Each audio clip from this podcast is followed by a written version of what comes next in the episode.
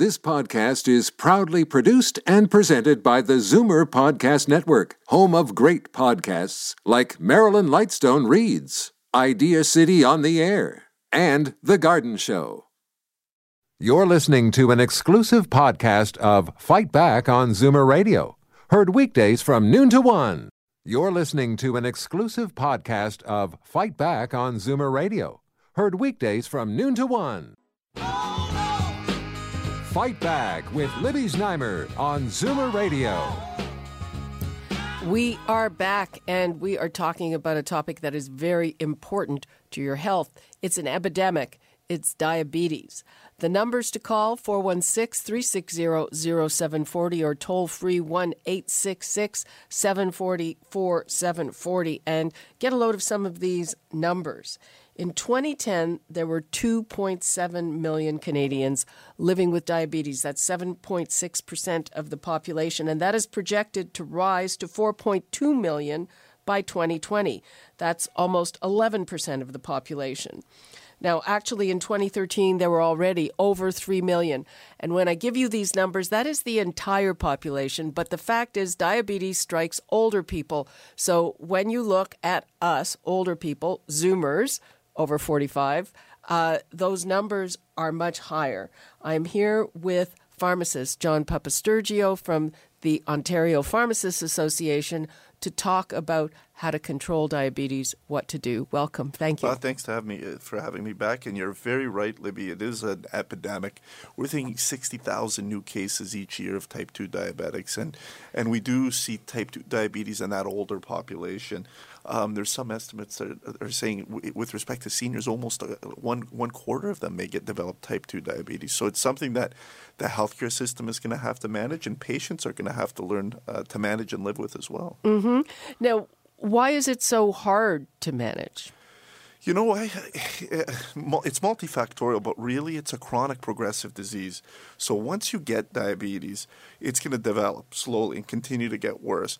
What we try to do is manage it with medications. Kind of that's uh, you know one way to do it. But more importantly is the lifestyle change, right? If you're able to change your lifestyle, uh, it's almost more effective than the medication, right? But that lifestyle change that's involved is very, very difficult for some patients, and it goes beyond just the diet. It's a, you know, exercise is extremely important. Uh, you know, if you're smoking, quitting smoking, all these other things. Uh, so it really, uh, the patients have to be engaged to make these changes, and sometimes that's very difficult, especially later in life as well. Mm-hmm. Now, just to describe the exercise, my understanding is the reason exercise is so important is that you burn glucose when you're exercising, and that helps control your blood sugar. Absolutely, you burn the glucose, you're building muscle mass, and then uh, uh, you know uh, if you're able to combine that with a good diet, you know you get all the benefits, and that's and that's really what we're trying to educate patients to do. Mm-hmm. And in terms of the the medication, I mean, you have to monitor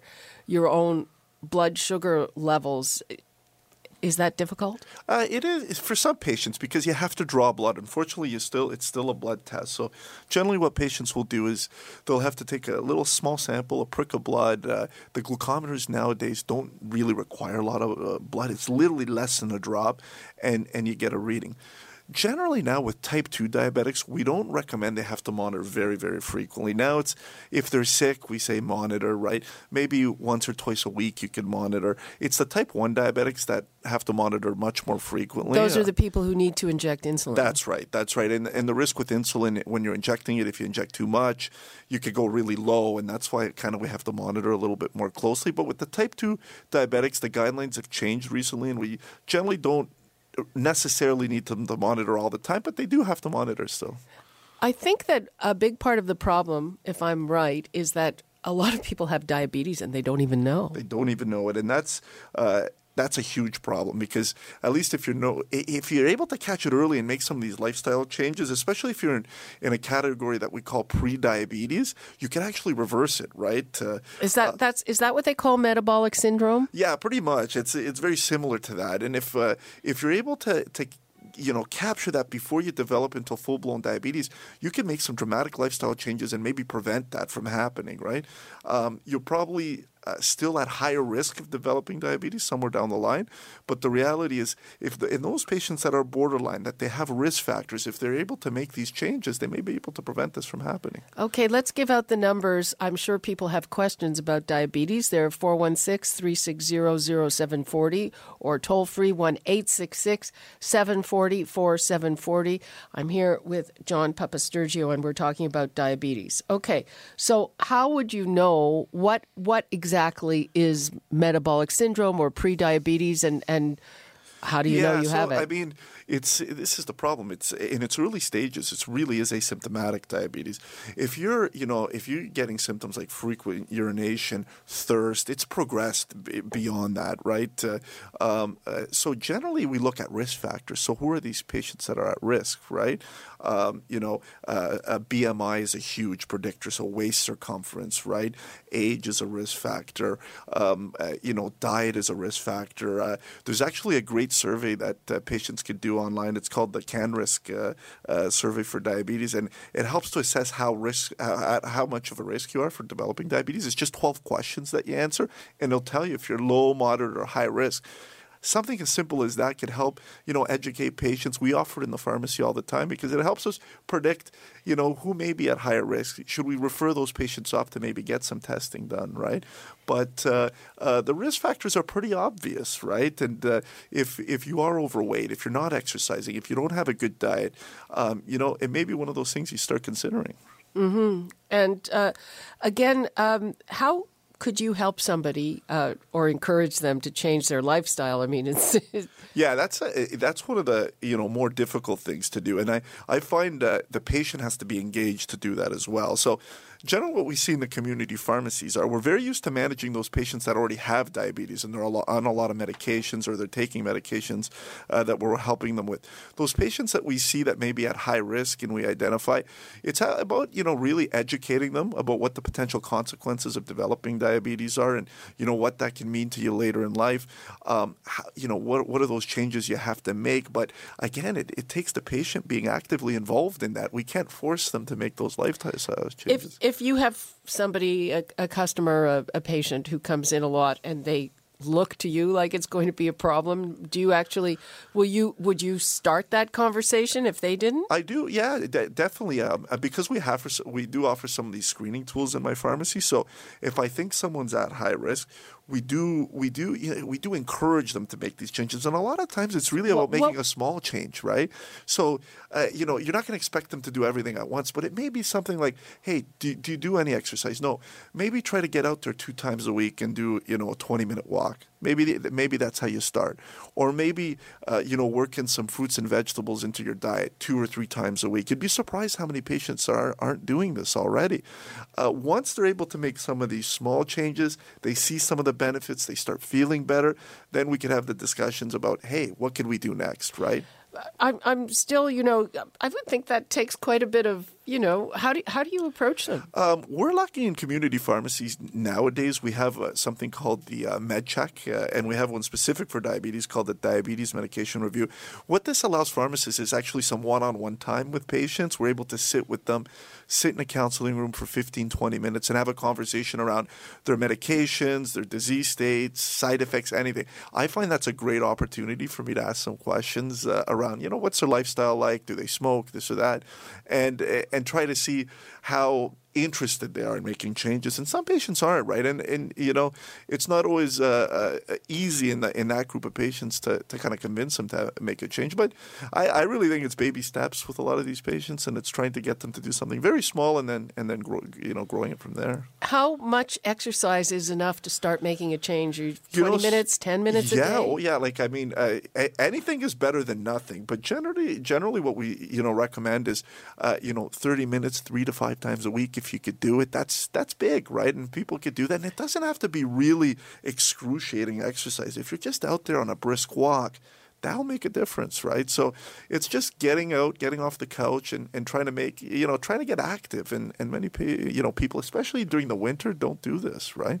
We actually ran a small. Uh, a study in my pharmacy where we looked at patients during the winter specifically with diabetes, and we could test something called their A1C. It's a better measure of how their, their diabetes is being and, managed. And what is it? Is it a protein? It's a it's a it's a blood test as well, but it tells you how much sugar is attached to their uh, uh, to their enzymes, right? Proteins. So it's more the the worse your diabetes is, the more sugar you have attached to things, right? And and, and it's measuring that. And ideally, we want patients to be less than seven. And most diabetics hopefully will know that number. It's actually an important number. But uh, what we found is in the winter, all these patients, their their A1C starts to climb, right? Because in the summer they're out and about, they're you know they're they're they're they're more active, they're out in the gardens doing whatever. In the winter, they end up being you know more homebound, and it's it's affecting their diabetes, right? Do you think that uh, do people have a healthier diet in the summer or the winter, or does it not matter? You know, it just depends on the the, the patients. I'm not really sure if we, you know if we could generalize that, but uh, I imagine if I had to guess, probably in the winter it's worse, right? They're they're not getting out. Maybe uh, uh, you, you know they're I, I, I, wouldn't know. I wouldn't know for sure, but I would guess the winter. I'm, I'm not sure why. Yeah, because you that. oh, that's true on the one hand, the, comfort food in the winter, but then there's barbecue. That's right. Summer. Everything else in the summer, right? That's what I started thinking of. But it's hard to say. But definitely less active in the winter for sure for most most patients. Mm-hmm. And uh, do you counsel people on diet? Diet we try because that's a very important part of uh, uh, you know diabetes. Generally, we just recommend it's very common sense type type stuff. It's not you know uh, brain surgery. Uh, uh, fruits, vegetables, increasing your fibers are very important. Lowering the carbohydrates, trying to minimize how much of that you take. Canada Food Guide is pretty good at making some recommendations. Uh, limiting the amount of food that you're eating too, yeah. right? To smaller portions, very very important. Okay, we're going to take a quick break and we will be back with more from pharmacist John Papastergiou. The number is 416 360 0740 or toll free 1 866 744 740 if you have questions about diabetes and how to manage it. And if you have other questions, I'm sure that John will be happy to answer them too. Back after this. You're listening to an exclusive podcast of Fight Back on Zoomer Radio, heard weekdays from noon to 1. Fight Back with Libby Znaimer on Zoomer Radio. Welcome back. I am here with pharmacist John Papastergiou from the Ontario Pharmacists Association. We're talking about diabetes management. The number's 416 360 0740 or toll free 1 866 744 740. But you know, he just told me about something very interesting this morning. The Canadian Pharmacists Association came out with a statement about medical marijuana. John. Yeah, and, and essentially what they said was that pharmacists should be actively involved in managing mar- uh, medical marijuana. And it makes a lot of sense if you think about it. It's no different than many of the other drugs that we, we, we see in pharmacies. Uh, we're, uh, as pharmacists, we're very used to managing uh, very potent narcotics, opioids, benzodiazepines, all these drugs that are, are, are potentially powerful uh, and can have adverse effects. And uh, medical marijuana is no different than that, really. There's potential drug interactions, side effects. Uh, so I think uh, you know if you're using uh, marijuana for a medical purpose, it really should be uh, under you know the guidance of a healthcare provider, and the pharmacists are very well suited to do that. Mm-hmm.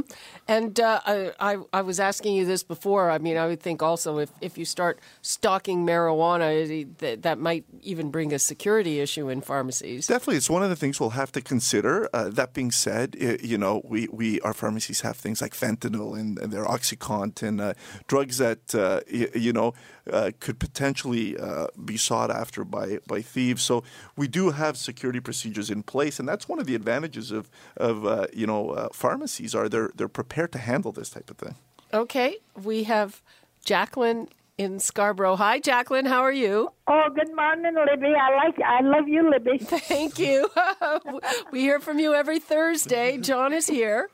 I want to talk to that nice pharmacist. Go ahead. I, I, I, I, you know what I want to ask you, dear? I want to ask you.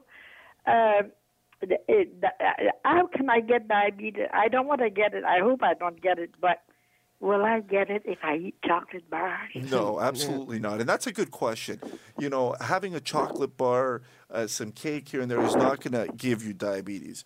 If you overdo I- it, may put you may it put you at a little bit increased risk. Definitely. But Actually, I, I, I eat whole Henry, and but I I eat mostly nuts. You know, like almonds, chocolate almond, and Oh, Yeah, you chocolate know. almonds. Yeah, don't, I mean, I wouldn't worry about, uh, you know, uh, if you're doing this type of thing once in a while, and that's fine. It really no, is I, I do I multiple do it risk every day, factors. dear, after dinner.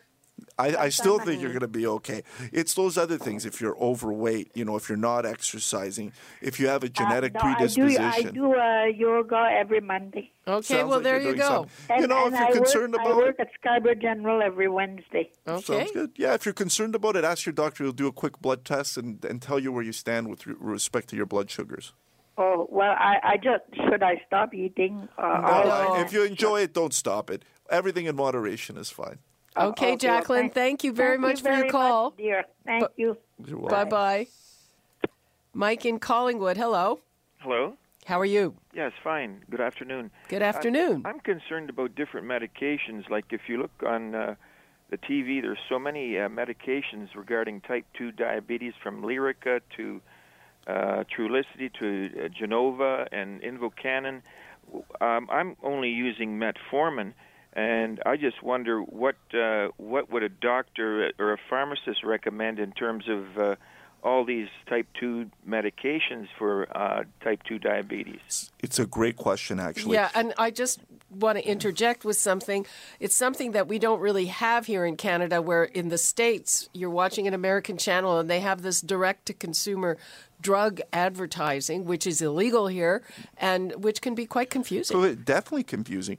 There's eh, there's a, a good aspect of there being many drugs available. That's actually a good thing because it gives us options, right? If patient doesn't tolerate a drug or whatnot. But what we try to do in the medical and pharmacy profession is manage patients based on evidence-based guidelines. So what does the evidence say? What drugs are best, right? So we know you mentioned metformin there. Definitely the best first-line agent. There's a ton of evidence suggesting if you get diabetes, you want to be on that agent first because it does have uh, great outcomes in reducing cardiovascular disease and some of these other uh, complications of diabetes. Once you've had, you know, you've been on metformin for a while, and I mentioned earlier that diabetes is a chronic progressive disease. It's going to get worse with time. You may need to go on another agent. And now there's, you know, probably four or five different drug classes. So, So, so yeah. do you go on another drug in addition? Yes. Okay. It's always in addition. Usually we leave the metformin on, uh, and then we'll add something else. And depending on your clinical picture, the physician uh, and the pharmacist may make recommendations based on that picture. So they may choose one agent over another for different reasons. Well, sorry for interjecting, Yeah. but one of the big pushes they're doing, and it's available here, is this Lyrica.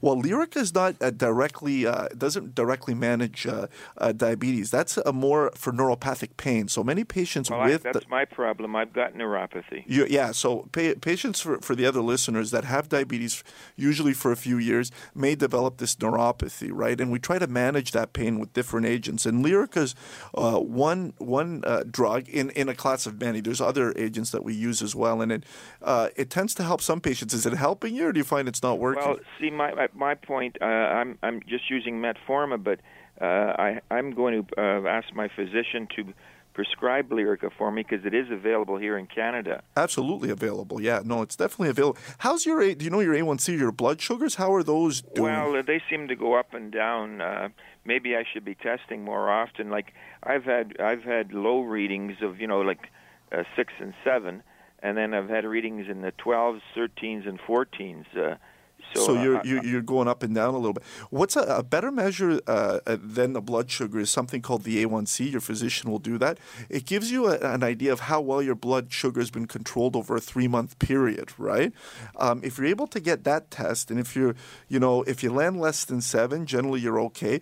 So most diabetics will be to, between seven, eight, nine. We've had patients w- much higher than that. You want to keep that uh, number as close to seven as possible. If you're managing that uh, that A1C number and your diabetes, your need for Lyric and some of these other drugs may be reduced, right? Because your neuropathy will get better as you manage your diabetes. Right. Uh, um, so my first goal for you would be let's manage the diabetes, and then if the neuropathy continues, then we could look at agents for that. D- doesn't neuropathy sometimes become permanent? It can definitely, yeah. So if, if the damage to the nerves is severe or uh, uh, you know uh, irreversible, then yeah, you may have this permanent uh, neuropathy. But generally, if we catch it early enough, you, you can manage it, and it, it may be uh, it may go away uh, with that management. Exercise helps with neuropathy as well. As you increase the blood flow to kind of the periphery, it seems to help uh, with that as well. But you do have some options there, uh, uh, and a few things you could consider for sure. So I guess uh, my point again is uh, these all these medications that are being advertised, and you're right, most of them do come from the U.S., but some of them are available here, like uh, Lyrica. So so that should be done in conjunction with metformin. then. Absolutely. So you should stay on the metformin. Uh, remember, Lyrica's for the, the neuropathy. Right. Um, if your if your diabetes is in control, we'll probably add something else. And all these drugs you mentioned, Invokana, they're all available here as well. Okay. Uh, sometimes they go by different names, but Right. uh, you know maybe add a second agent if your diabetes isn't controlled. And then if your neuropathy doesn't get worse, we leave you on the you know on the Lyric or consider another drug. And there are others as well. Yeah, so it's not that they're not available here. You just they they're not advertised. They're not advertised. Oh yeah, they're definitely available. Uh, almost all the medications you see advertised are available here as well. Absolutely. Okay, thank you. Okay, No thanks a lot. Well, that's uh, interesting. So, uh, how many? What is the typical number of medications that somebody on diabetes will be on? So generally, the highest uh, you know I see them go is about three or four. Once they get to that and their diabetes isn't being controlled well anymore, then I strongly encourage that they go to go on to insulin. And uh, and type two uh, diabetics will benefit from insulin as well, right? And that's kind of the as as uh, your your time on these oral agents starts to run down, your goal is to get them on insulin. I strongly believe the earlier we get some of these patients on on insulin, their outcomes are actually a lot better. But patients don't like to inject. That's the problem. Okay, and uh, once you're on in insulin, does that mean that your diabetes has changed to type one or No, no, it's still type two diabetes. Uh, type two diabetes, but uh, all it's saying is your your type two diabetes has progressed to the point where the oral agents aren't managing it very well and aren't able to control it. And uh, you know the better option is insulin at that point. And sometimes we just start with a nighttime dose, and it makes a big difference, a very big difference in some of these patients. And how long does it take people to figure out how to inject it, or is it just the idea of it? It's the they tell you? idea that's the worst thing. The, the way they make these injection pens, they're called, is they're actually very easy to use nowadays. It's the idea of having to give yourself a shot, uh, you know, a daily shot or multiple times a day for some patients, that really bothers them. I, I call it psychological insulin resistance, right? They they just don't want, and I see it all the time. They're like, John, give me another oral medication, and we're like, you know, the best option is to go on insulin, but they fight it. Uh, eventually, they're going to have to go on it for many patients. Okay, that is about all the time that we have for today, John Papastergiou. Thank you so much for that. It's great to be here. Okay, thank you to the Ontario Pharmacists Association. You're listening to an exclusive podcast of Fight Back on Zoomer Radio, heard weekdays from noon to one. You're listening to an exclusive podcast of Fight Back on Zoomer Radio, heard weekdays from noon to one. You're listening to an exclusive podcast of Fight Back on Zoomer Radio, heard weekdays from noon to one. You're listening to an exclusive podcast of Fight Back on Zoomer Radio, heard weekdays from noon to one. This podcast is proudly produced and presented by the Zoomer Podcast Network, home of great podcasts like Marilyn Lightstone Reads, Idea City on the Air, and The Garden Show.